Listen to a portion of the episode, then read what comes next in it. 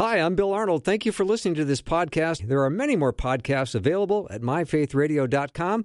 Your support makes this possible. Thank you.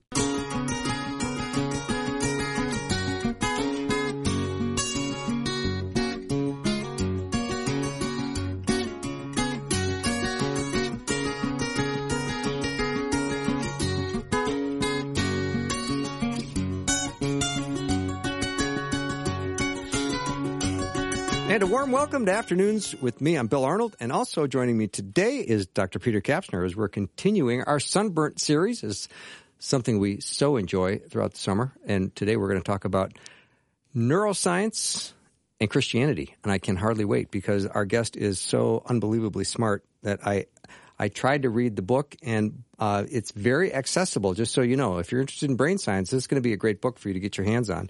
The book is called "Am I Just My Brain?" And Sharon uh, Dirckx is our guest.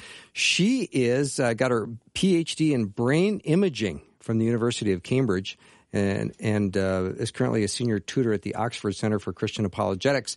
Uh, well-known speaker, author, and incredible uh, giftedness when it comes to explaining what's going on with our brain. Sharon, welcome. Hi, great to be here. Thank you. You know, as, as I started in the book, my one of my first thoughts was where do I start? Uh, and then, fortunately, in your book, you you raised the question yourself: Where should we start? I thought, oh, good, this is going to work out better than I thought. well, you know, we start at the beginning, and that's, uh, I think, the quote of a song, isn't it? The very best place to start. So. Exactly. So, am I? Here's the question: Am I just my brain? Well, uh, in short, not to give too much of a spoiler, um, the answer is no. Um, oh, good. But of course, I take a few thousand words to to say why that is the case. Um, yeah, I mean, you know, the, the the starting point for the book was to to outline the kind of the one of the positions that that is held, which says that you know everything um, that there is about you as a person um, is to be understood purely through the, the neurons and chemical and electrical activity in your brain. So um, the personality that you have, the choices that you make, the behaviors that you exhibit, even the religious beliefs that you may or may not have, these are all dictated by the activity in your brain. Um, now, that's not the only view out there, but it is a very vocal view, and it seems to get quite a lot of airtime, and it's being expressed both in the academy but also at a popular level. And so it seemed um, a, a, good idea to try and address this and to address it in a way that is accessible to the everyday person um, who may not be a neuroscientist or a philosopher, but wants to be equipped to respond to this objection. Mm-hmm.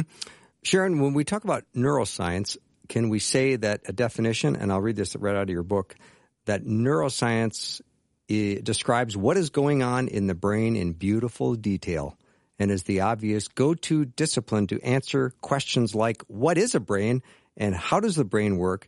But the question, what is a person, is very different. So maybe we yes, can ab- distinguish those 2 mm-hmm. Absolutely. And this kind of distinction comes up all the time in the more general science and God conversation because what the sciences do very well and what neuroscience does very well is study the mechanisms in the natural world. And and that that is its domain. It is to explore uh, nature and to kind of come up with explanations for all kinds of natural processes.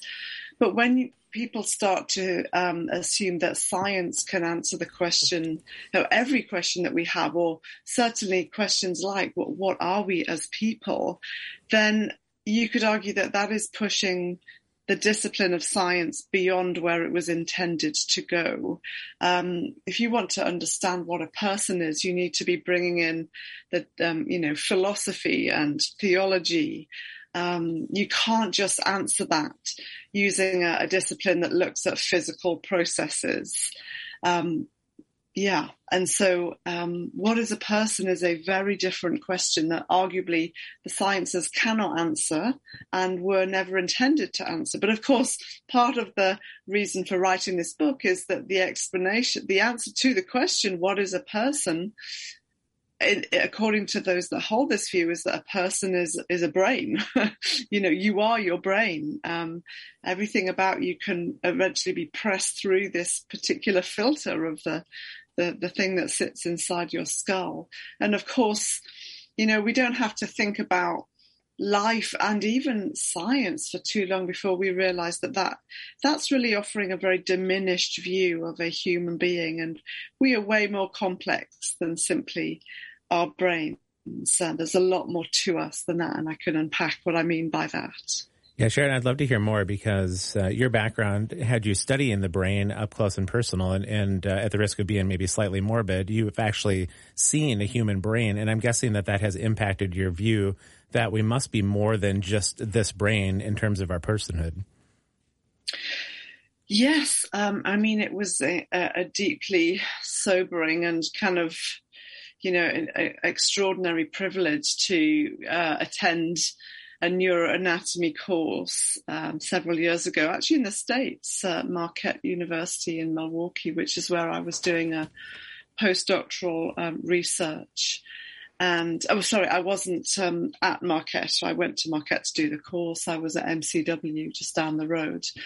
Um, and yes, I mean, uh, on one level, the human brain is extraordinary. I mean, it's more developed in humans than in any other creature. It's packed full of neurons that are connected to thousands of other neurons and sending um, impulses at speeds of over 250 miles an hour.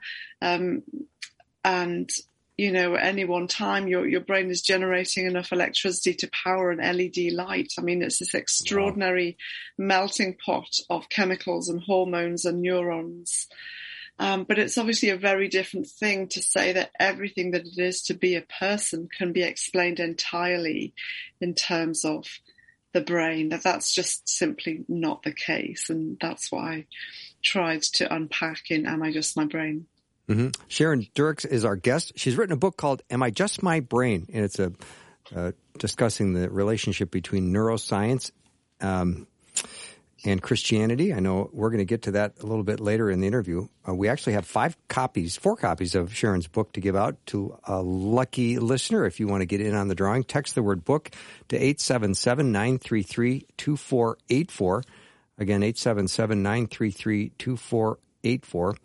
When we talk about the mind and the brain, Sharon, I know that's kind of the million dollar question is how they're related. How do we mm-hmm. get from neurons to thoughts? So I've got a neuron on my brain.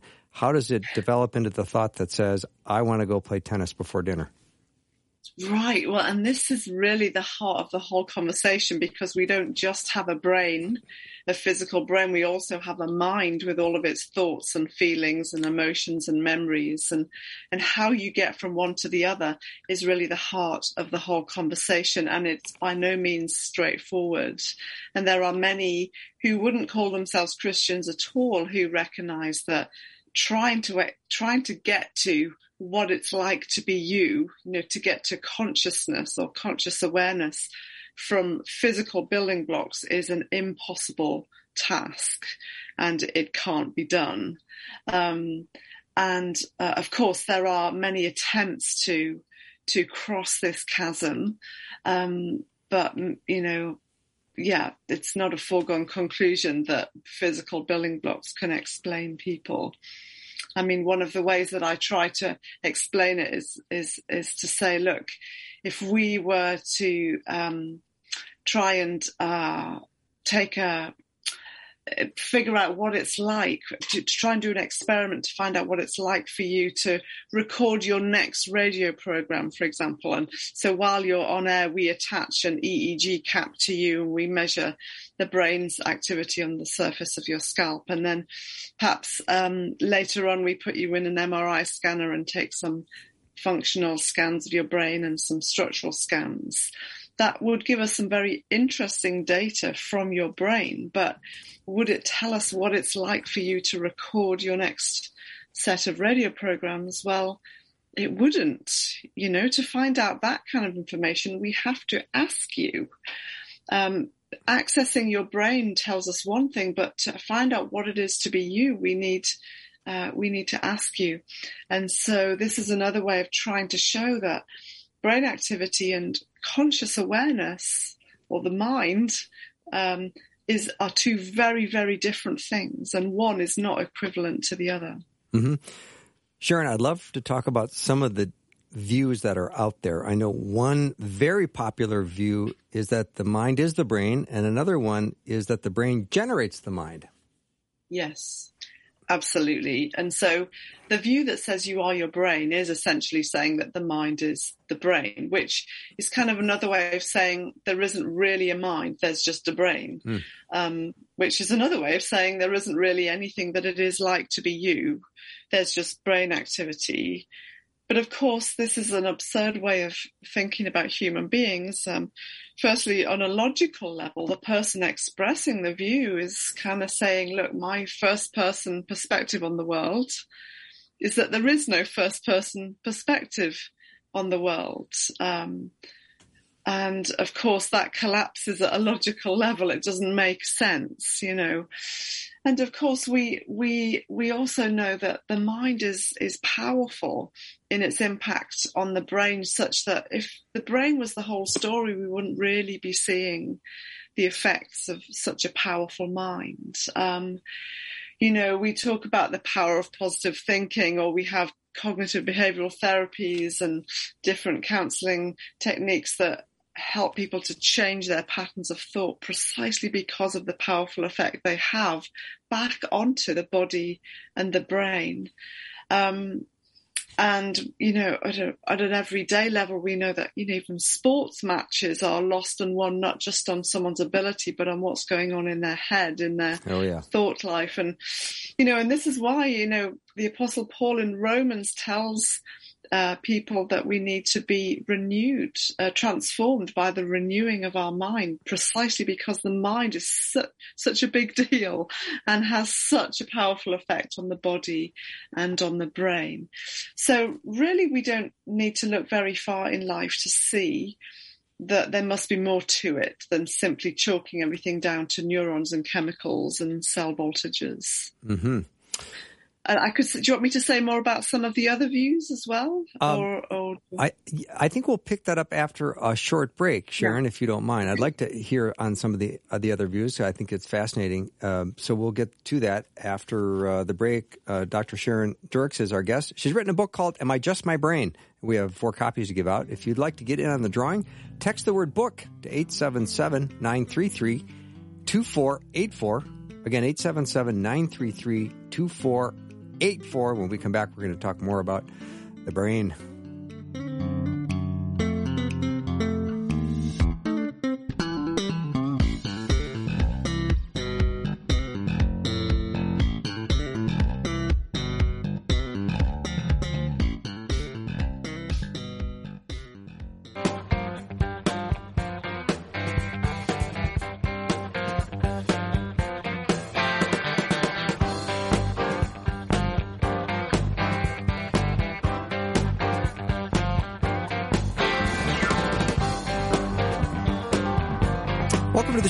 Just joined us, we're talking about the brain, which is a, a fascinating topic for neuroscience and Christianity. Dr. Sharon Dirckx is my guest, and she's got an incredibly uh, brilliant mind for understanding this and communicating it. And we're trying to learn about some of the different uh, options that are out there, some different views. And we uh, chatted a little bit about the more modern view, which the mind is the brain. And then there's also the other alternative view that others say that the brain generates the mind. And we're going to eventually get to uh, how the soul fits into all this. But uh, Sharon, maybe you'd give us another option. Yeah, certainly. So the, there is the view out there that, yeah, the, as you said, the brain generates the mind or the mind emerges from the brain. So what this view says is that when a number of different building blocks come together, something new comes into being that is greater than the sum of those original building blocks and that can't be reduced back to those original building blocks. And uh, a bit like uh, if you take a film, you know, a film has a cast and a, a soundtrack, a director, a script, and so on. Um, but when you watch the film, the film is like the sum total of all of that, and it's also an experience which is more, it's greater than the sum of those original components. Well, this view is essentially uh, offering that perspective. You know, it's an interesting view, but the problem that it faces is, well, how exactly does the brain generate the mind? And especially if we live only in a material universe where all you have to work with is physical building blocks. We come back to this problem of the mind is actually very different to, to the brain. They're two very different things. And so how do you cross that chasm? Um, but of course, there are some um, Christian theists who hold this view, but in their case, they wouldn't be saying that the universe is entirely 100% material. It's, there's also, you know, God exists and therefore there's hope for crossing the chasm if God exists. So that's, that's one, um, another perspective on this. Um, there is another perspective, which is, um, uh, what's known as substance dualism, um, which says that there are two um, substances. You know, the brain is a physical substance and the mind is a non-physical substance. And these two can exist independently, but they do interact very closely. But of course, people that hold that view then have to answer the question, well, how exactly does a physical brain interact with a non-physical mind? How do we get our heads around that? And how do we understand that in the light of the fact that the sciences are clearly showing these two things working together very, very closely. You know, changes in the brain do result in changes in the mind and, and vice versa. So there are lots of different ways of looking at this and there are other views uh, than these as well. But uh, it's it's been an interesting journey to to at least look at these different perspectives. Sharon, do you find one of the views more reliable than another? Would you modify view? How would you articulate the maybe the most faithful view of the relationship between the brain and the mind? Yeah, so I I would um, actually want to say that yeah, I think that there are aspects of each view and others that I haven't yet mentioned either that are helpful in the conversation. But in terms of, um, you know, the, the biblical perspective of human beings is that we are integrated physical and spiritual beings. But the, the word that I would use to describe us is holism, H-O-L-I-S-M, you know, that we are integrated. And, you know, there have been various um, viewpoints down, down through the ages that have tried to separate out the body from the, the physical from the non-physical. You know, you've got all kinds of Gnosticism, but actually the biblical view is that, um, you know, God created the man from the dust of the ground and breathed into his nostrils the breath of life, the ruach, the spirit of God, and the man became a living being. But and that's Genesis two verse seven. But the word, the Hebrew word for living being, is nephesh, and that's the Hebrew word for soul. So the he became a living soul, the combination of matter plus the breathing in of God results in a soul. And so here we begin to see that, that the, the Hebrew notion of soul is actually incredibly integrated. Um, rather than a Platonic view of soul being this immaterial part of us that one day will float off to heaven to be with God. So integrated holism is that the human is the view of humans, but in addition to that, we can also say that Jesus physically, bodily rose from the dead. And so there's clearly a dualism there because we will survive the physical death of our bodies and there is more to us than simply matter. And so the, and so there are actually aspects of all of these different views that can be helpful to some extent, but the biblical view kind of cuts across all of them and says, no, we're integrated but we also that there is more than just the physical in this world, and, and of course we know that because the Holy Spirit, uh, you know, is breathed in at, uh, at, the moment of creation, but then also in a very unique way the, in the beginnings of the church. Sharon, can you talk a little bit about the brains relative to men and women? Is it the same hunk of brain?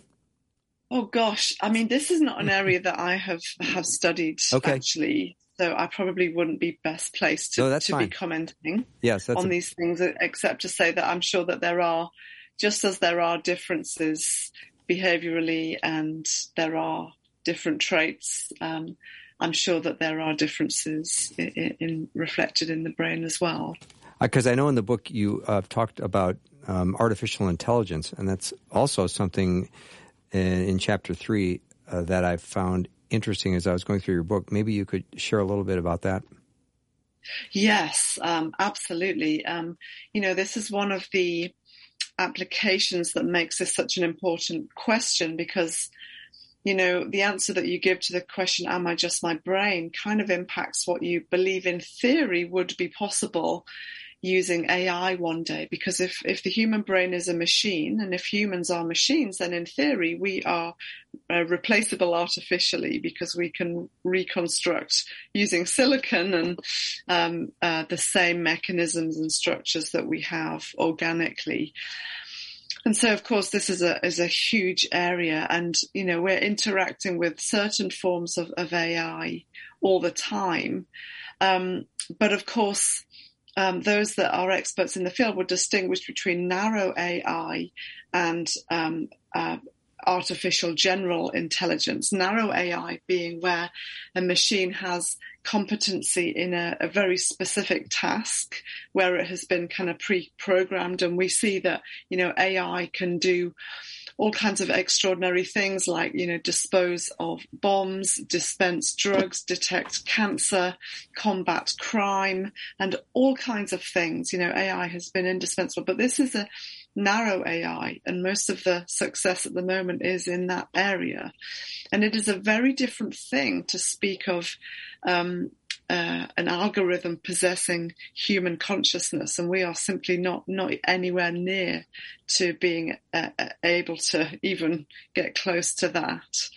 Um, there's, you know, just because an algorithm appears to be conscious, which we can often come away with the impression of when we interact with Siri and Alexa and Google all the time at home and we're asking them questions, we're getting answers. It can give the impression that there is a, a person in there.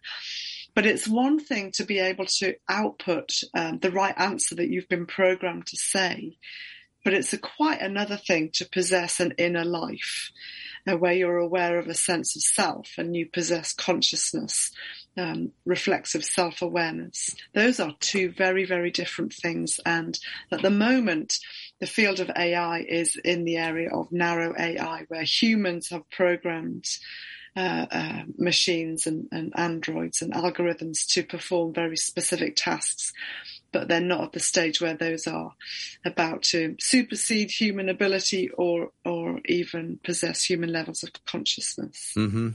Any author that um, talks about a Terminator movie in a book has my interest. So sure. that was interesting. well, I think it slightly ages me, right? That I yeah. that I'm talking about. Ages us. Don't worry, Sharon. I saw a photo of him the other day, and it makes me feel very old, to yeah, be honest. Yeah, but we're anyway. all the same boat. All right, we'll take a little break. We have uh, four copies of uh, Sharon's book called "Am I Just My Brain?" As we're continuing to talk about neuroscience and Christianity. Uh, Dr. Sharon Dirckx is my guest. If you want to get in on the drawing, text the word book to 877 933 2484. Again, 877 933 2484. More, more with Sharon in just a minute.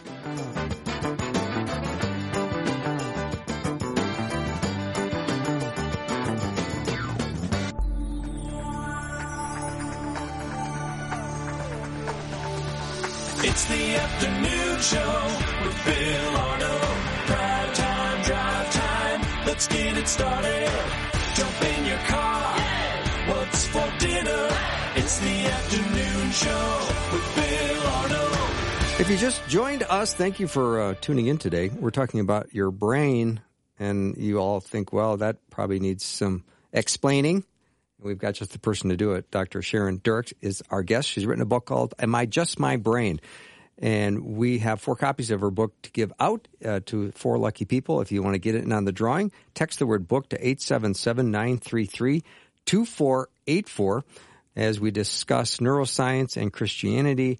Uh, one question that Peter and I have, and Dr. Peter Kapsner is here with me as well, as this is our Sunburnt series.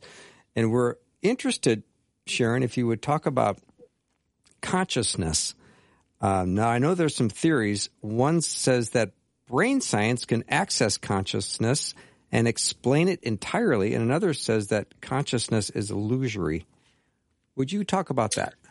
Absolutely. So, I mean, consciousness is as Thomas Nagel put it in 1974, there is something that it is like to be you. So we might say that, you know, consciousness is a property of the mind or the soul that kind of sits in under that kind of umbrella. But there's something that it is like to be us that actually the physical sciences that make objective downstream measurements can't really access in quite the same way that we can as individual kind of bearers of our own consciousness. Um, maybe if I just uh, explain a little bit more about what it is, you know, imagine, I think I used the scenario of a coffee shop, you know, in the book, you know, you walk into a coffee shop and you, you know, you, you, you're aware of a, you know, a, a, baby in the corner who's a little bit unhappy, a bit hungry maybe, and you can smell the coffee um, being made, um, cappuccinos and so on. And, and, you know, you're uh, aware of the work you've got to do. You're thinking about a phone call from yesterday with somebody. That is all kind of in your conscious awareness. And there's something that it is to be you and it's the same you today as it was yesterday and uh, the day before. And so we have this inner life, this inner reality, if you like, sometimes a stream of consciousness. Um, there's something that it is to be us. And the whole conversation is trying to say, look, brain chemistry cannot access this. Um, this is a, a subjective, uh, experiential thing, uh, whereas the sciences are kind of making objective downstream measurements and one cannot give you access to the other. Um, and so there are those that say, yeah, we, it's really hard even to, to access one person's consciousness, um, let alone try and explain what it is. Um, but of course, there are those, uh, as you mentioned, um, that that make the case that there there is no such thing as consciousness. It's it's an illusion, and and one proponent of this view would be Daniel Dennett, a philosophy professor at Tufts University. And I guess, he, you know, again, that he, he is essentially voicing the view that there isn't anything that it is like to be you. It's actually just a kind of a, a, a, trick of the mind. We think that there's something that it is to be us, but there isn't really. There's just brain activity. But, but again, we end up in a very kind of difficult place, both philosophically and in terms of life in general, because if that is the case, then how can we trust anything that anyone says? How do we know that, um, you know, Dennett's mind isn't also tricking him into holding the particular view that consciousness is an illusion. How can we trust the very mind with which we draw that conclusion? And it becomes impossible to say anything of meaning at all according to this viewpoint. And of course, anything that we express from the first person, anything with the art, the, you know, the word I in it is meaningless according to the view that consciousness is, is an illusion. Um, and even illusion, if you think of it in terms of, you know, watching a magic show, you know, illusion is where you are, um, the, the, what's going on in front of you, you misinterpret what exactly is going on, but you still need to be conscious and aware of it in order to misinterpret. So you could even argue that consciousness presupposes illusion. It still undergirds even illusion itself. And so there's a lot that's wrong with this view. Many agnostic and atheistic philosophers have said this is just a crazy perspective uh, to hold, and it doesn't make sense philosophically or of life in general. Mm. Sharon, there's so many different views and ways to understand brain, mind, and, and consciousness, and yet many Christians claim that they're somehow experiencing or hearing from God somewhere in their brain, mind, consciousness. And so I know you begin to address that in your book. What are we talking about when we say that people are hearing or experiencing God? Is that happening in the brain, in the mind, soul, consciousness? If you can kind of start parsing that out a little bit. Yeah.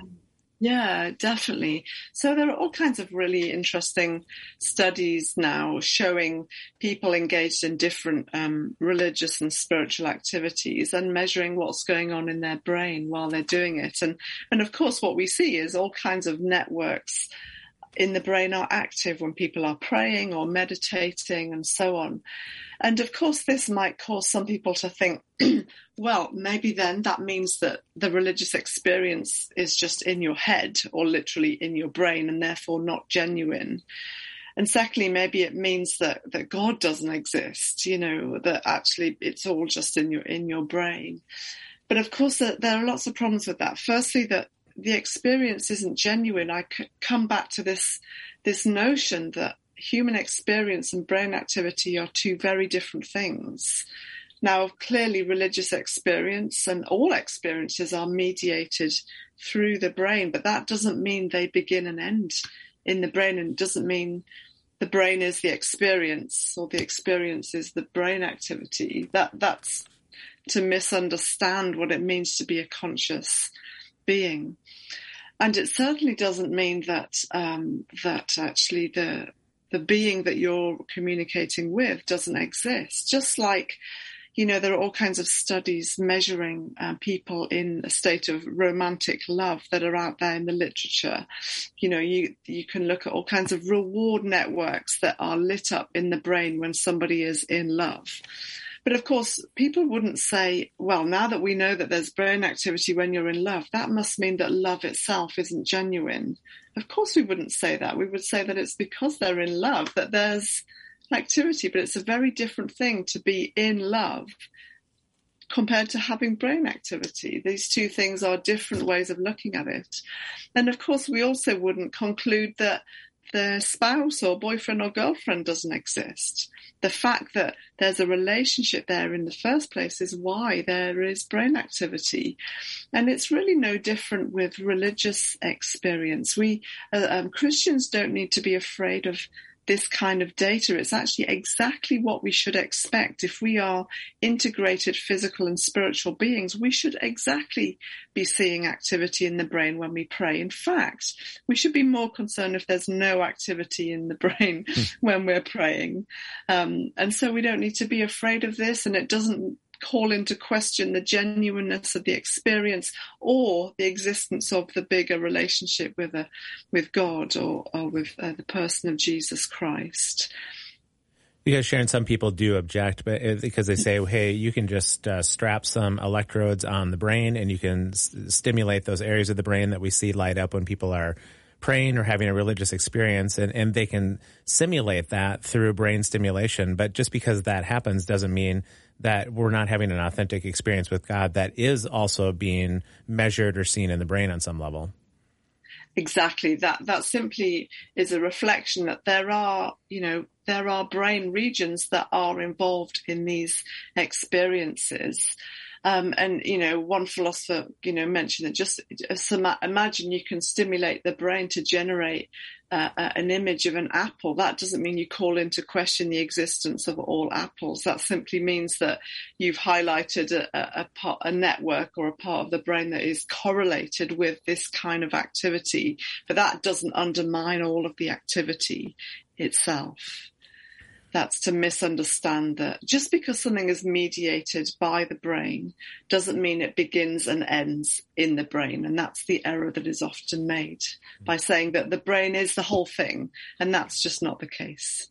Sharon, we have about three minutes before we need to take a break, but I'd love for you to talk about what's happening in the mind and the brain when there's you're you're in the middle of a religious belief or practice. Well, I think what the literature is showing is that, um, you know, neuroscientists used to talk in terms of regions and brain regions, and there was a region for this and a region for that.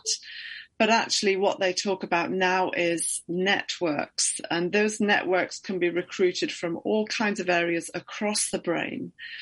Um, one thing that people sometimes say is that, well, I just, I'm not a religious person because I, I don't have a, the right machinery in my brain mm-hmm. to to be to be religious but actually the kind of areas that are recruited in in uh, you know these uh, different types of religious experience are a little bit like the kitchen table in, in my in my home. The kitchen table, yes, is used for kind of eating meals around, but it's also used for you know, my children do their homework around this table. We've done various craft activities on it as they've grown up and we've held meetings around this table. And so, um, the areas that are recruited in religious encounter are, if you like, areas that are involved in all kinds of other things in the brain. And what does this mean? It means that everyone has the brain machinery that they need. It's not that some people have a religious brain and other people don't. Everyone has everything that they need. And it actually really comes down to what do you, what do you choose? You know, how do you make sense of who Jesus said he was, and and do you, you, know does it make sense to you? Do you believe it? Have you looked at the evidence for yourself? Have you asked God to, you know, make Himself known to you and that sort of thing? So, I feel like the the neuroscientific data is very helpful to us in that regard because it can take a lot of the the kind of misnomer out of the conversation that some people are just wired for religious belief and other people aren't. That is simply not the case. Yeah, that is so interesting. Mm. I love in your book you you talk about just the way the brain will f- fill in the blanks when you have like your experience when you were a kid getting up in the middle of the night thinking you saw a, a cat in the corner you never had a cat and you screamed and you woke the family up and it was just a toilet brush. I do find that the, the brain is so fascinating because it will race to fill in blanks that are not there because I guess is that what it does? That is one of the arguments that, that is made. I mean, your brain is kind of active all the time. And, and one argument is to try and explain religious belief in terms of this kind of antenna that's out there looking for patterns and kind of super attentive and it's just prone to errors. But actually, you can trust a lot of that intuition. And we see that because actually, you know, there isn't a nation in the world where there isn't some sort of religious tradition or belief. In fact, a variety of religious beliefs across across all kinds of traditions, and that tells us something. You know that mm-hmm. we're not just kind of super alert and trying to kind of spot pattern. There's something in us that is wired to think beyond ourselves. To, we can trust these antennae. Yes, occasionally they, they do make errors, but if if the context is a normal one, we can trust our, our intu- intuitions. Dr. Sharon Dirckx is our guest. She is a has a PhD in brain imaging from the University of Cambridge, and she's written a book called "Am I Just My Brain?" We have four copies of her book to give out to lucky listeners. All you have to do is text the word book to 877 933 2484. Again, 877 933 2484. Talking about that connection between neuroscience and Christianity. We'll be right back with Sharon in just a minute.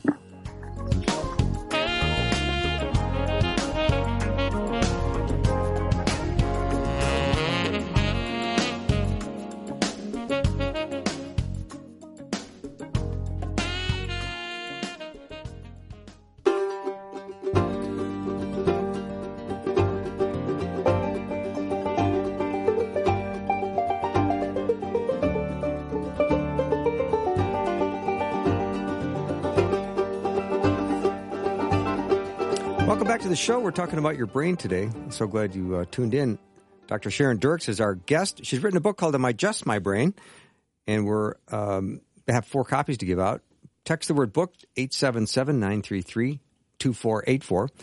And what is what are we wired for? Uh, Peter and I were chatting during the break, and I uh, appreciated you, uh, Sharon, talking about being uh, wired for God. And what about being wired for grace? I mean, grace is a supernatural concept, and we kind of live in a world of quid pro quo, kind of goes against the grain of, of grace.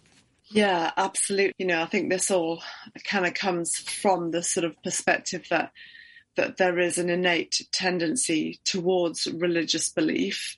And actually, that is kind of helpful in terms of uh, Christianity. Like we can sort of look at different you know, people around the world and see, yeah, there does seem to be something that makes us want to search for more.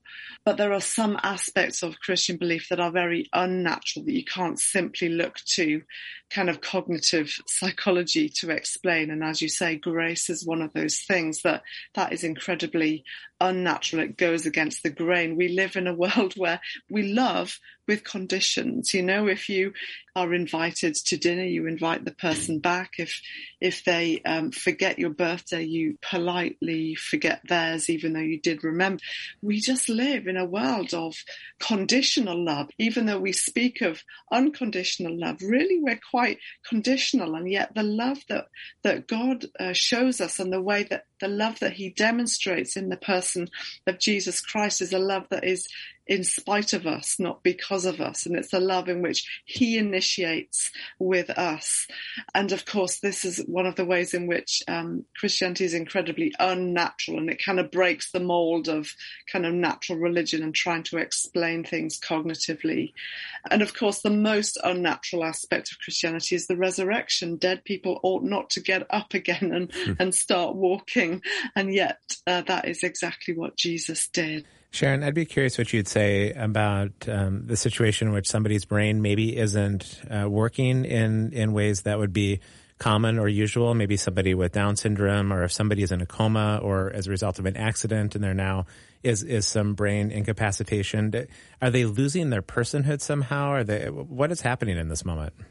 Yes, and this is a great question, and it's it's why this is such an important topic. Because if it's true that we are just our brains, then if the brain is you know is not fully developed or is is damaged, then there's something about the person that is impacted by that. But if we are more than just our brains, then it is possible for there to be a, a you, and us, um, a me that is intact regardless of what is happening to our, our body and brain. And this is uh, of increasing relevance as we live in a society with an aging population and where the incidence of dementia and Alzheimer's is, is on the rise you know, these, these kind of uh, conversations impact what sort of lifestyle should that person have? How should they be cared for? Or do we believe that there's still someone in there that is to be treated with dignity and respect? And, and actually this is where the whole view, you know, the, being made in the image of God that has undergirded human rights, uh, right from the beginnings of, of the church. Um, uh, and uh, you know the application of that into what it means to care for people uh, with these things. In, in terms of engagement with God, uh, I would actually want to say that we have so much to learn from, you know, perhaps um, those with um, who who are not uh, you know in, in, a full kind of do not have a, a, full kind of brain capacity or a full adult brain capacity whether that is a, a child or somebody who has a a disability or or um, you know someone with down syndrome. There's something about that we have much to learn from them because maybe there's some, some kind of the filter that we put on our religious behavior and our religious engagement perhaps is lifted off. And I'm reminded that if we are more than just our brains, then the state and condition of our brain is no barrier to God being able to reach a person and to engage with them and he engages with us where we are at, regardless of the condition of our body and brain. And that to me is so encouraging and it's so exciting to know that anybody can know God. Mm, love that. Mm, that's great. Dr. Sharon Dirckx is our guest. Her book is Am I Just My Brain? We're talking about the connection of, of your brain uh, with our faith. And we are, as believers, Sharon, and many who are listening, know in their heart of hearts that we are made for more than this world. So when we talk about our brain, we, we have an eternity set in our heart that our mm. brain, our mind will one day be in the presence of the Lord, um, sans our earthly body. Um, but I would, uh, I would love for you to, to continue that discussion as we sort of start to wrap up our time as, you know, just a, a, a sort of a, an encouragement to listeners to say, yeah, God's got amazing things uh, planned for our minds. Absolutely. And I love that verse that God has set eternity in our hearts. And I, the way that I wind things up in Am I Just My Brain is to say, look, even if we have this really elegant neuroscience of consciousness, which I hope that we do arrive at, there will still be some questions that science can't answer and was never intended to answer. Questions like, why can we think in the first place? And um, why do we have a mind at all? And of course, you know, if, if God doesn't exist, then conscious beings are slightly anomalous. They've sort of arisen out of this non-conscious universe of time plus matter plus chance. But, but if God exists, then conscious beings is exactly what we would have ex- would expect because we didn't start with matter. We started with a conscious being known as God and that being, uh, you know, God has created everything that we see and has created the human race as well. And, and so we think because God does, which means that to be a Christian is to be a thinker.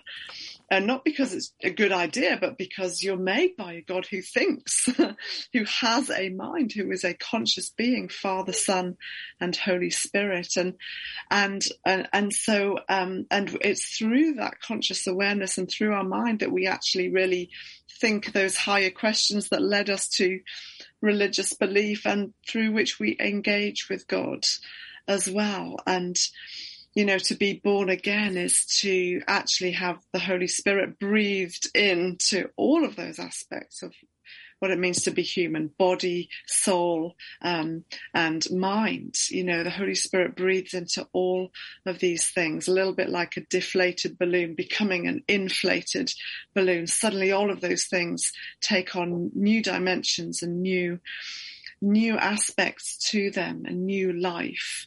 And uh, we're told that that is the beginnings of eternal life and that actually it starts now and it will continue beyond the grave. And one way or another there will be consciousness in eternity of yeah there will be consciousness and uh, it will be integrated physically because the new heaven and the new earth just as jesus rose bodily from the dead we will be physically and spiritually integrated in the new heaven and new earth just as we are here but of course it will be so much bigger and so much better and we will be made new. And, you know, I'm encouraged by the verses that although we are outwardly wasting away in this life, inwardly we're being renewed day by day and and that one day there will be everything will be made new um, and that is just such a source of hope especially with all the challenges that we face, wrestle with and struggle with as people, that there is incredible hope for those that believe and trust in mm. Jesus Christ. Beautiful, amen. Sharon. Yeah, Sharon, uh, do you do you get many people that say to you, "So how can you be a scientist and believe in God at the same time?" I do. You know, it's a question that I'm really happy to continue to go on answering. I mean, this is a question I yeah. myself asked because I didn't start out my scientific career as a Christian. Yeah. I started as an agnostic that assumed that these two things were not compatible. Mm. And I, in my very first week of university, of college, I went to what's known as Grill a Christian, where they had these four Christians in a panel and you could ask any question. And I asked that one and I was given the answer that actually, well, it's a bit bit like asking someone to choose between these two reasons for Microsoft Office. One is the, the underlying programming languages and the other is the existence of Bill Gates. And of course, you think about that for a millisecond and realize we don't need to choose between these two things. One is describing the undergirding mechanisms. The other describes the one who, whose idea it was and who started it. And actually, if you try and understand Microsoft Office just in terms of the programming languages with no reference to Bill Gates, you end up with a diminished understanding of it. And it is the same with the sciences and with the world in general. It's this incredible way of studying the natural mechanisms in the world, but it is in no way incom- um, incompatible with belief in God who started it all and set it all in motion and continues to uphold it today. And so I actually changed my views about halfway through my biochemistry degree and I became a Christian and I returned to my lectures and hearing about all of these incredible mechanisms. But I also was in a relationship, a friendship with the one who was behind it all. And the combination of those two things was extraordinary. Yeah. Sharon, what a delight. You have uh, made this so interesting, and I so appreciate Peter and I are so glad to have had you on the show. Thank you for taking time to be with be with us. It's a pleasure. Thank you for inviting me. You bet. Dr. Sharon Dirckx has been our guest. Her book is Am I Just My Brain? Four copies to give away. Text the word book to 877-933-2484. That's all the time we have. Have a great night, everyone. See you tomorrow.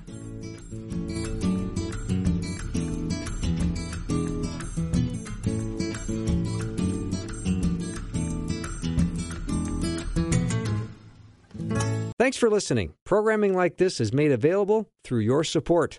Information available at myfaithradio.com.